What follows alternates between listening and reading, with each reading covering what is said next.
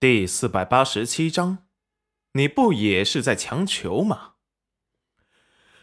你不也是在强求吗？那戚云染的命定姻缘是青云，不是你。你不也是在掌控戚云染的命运吗？你有什么资格说我？你跟我其实是一样的人。裴元君一瞬间就来到了朱天的面前，只见朱天整张脸都快变成了绿色，额头青筋暴起，此时看起来恐怖至极。虽然也是忍耐到了极致，裴元君出手如电的掐住他的脖子，朱天眼中闪过一丝解脱的笑意。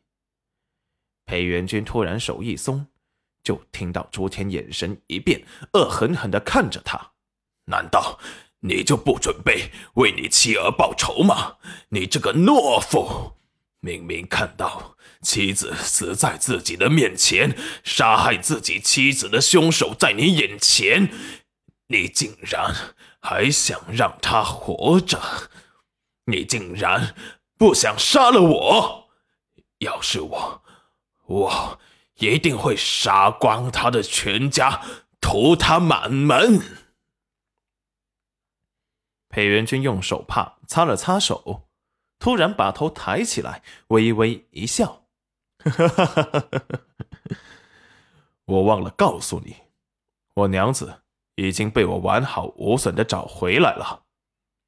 一心想求死，哪有这么便宜的事？”朱天绿色的眸子凸起，看起来异常骇人。怎么可能会是这样？不可能！不可能，他死了，他肯定死了。你要痛苦一辈子的啊！我裴元君用手卸掉了他的下巴。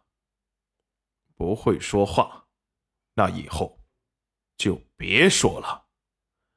说完，走出了暗牢，在朱天阴毒的眼神中、剧烈的挣扎中走了出去，没管他骇然的模样。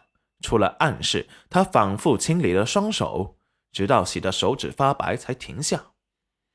当初朱天虽然被打上了要挟的标签，大家就准备把他送出灵域，哪知他把知情人全部给暗杀了。私下里，他早已修炼了灵域禁术，鬼面傀儡就是禁术里的功法之一。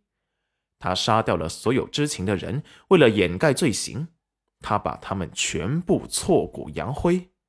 那时候，老玉皇死了，天机星盘上又出现了戚云染的命格，大家立即拥护戚云染登基为玉皇。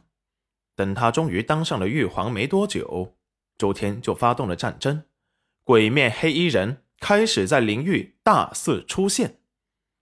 周天特别恨天机星盘，企图想毁了他，但是。天机星盘毁掉，灵域就会毁掉，所以他不敢真的毁掉，而是在上面作假。他杀掉了戚云染，挖了他的灵元，毁了他的读心术和虚妄之眼，就是连投胎转世都不放过他，就是为了把他彻底除掉。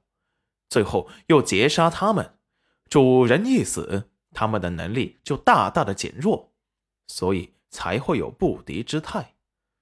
最后，他察觉到了诸天的阴谋诡计，想要把他们困住，引主人回来，这才暗示他们所有人逃了出来。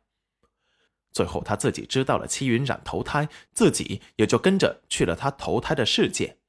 没想到他被人控制，让他差点惨死，所以才在皇族中翻到了灵域，前去偷了锁魂咒。要不是戚燕州相救，他差点就回不来了。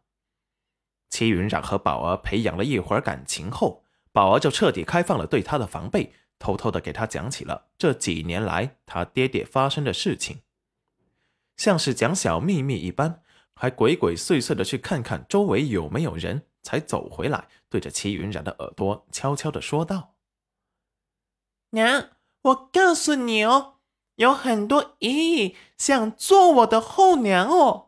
每次有女的进丞相府，我都会大哭大闹的赶他们走。原本家里是有几位宫女的，在我三岁那年，被我看见他们穿着暴露，想要勾引爹爹，我就去方神医爷爷那里要了一条小青蛇，趁他不注意，放进了他的衣服里。那姨姨当场就被吓晕了，被爹爹赶出去了呢。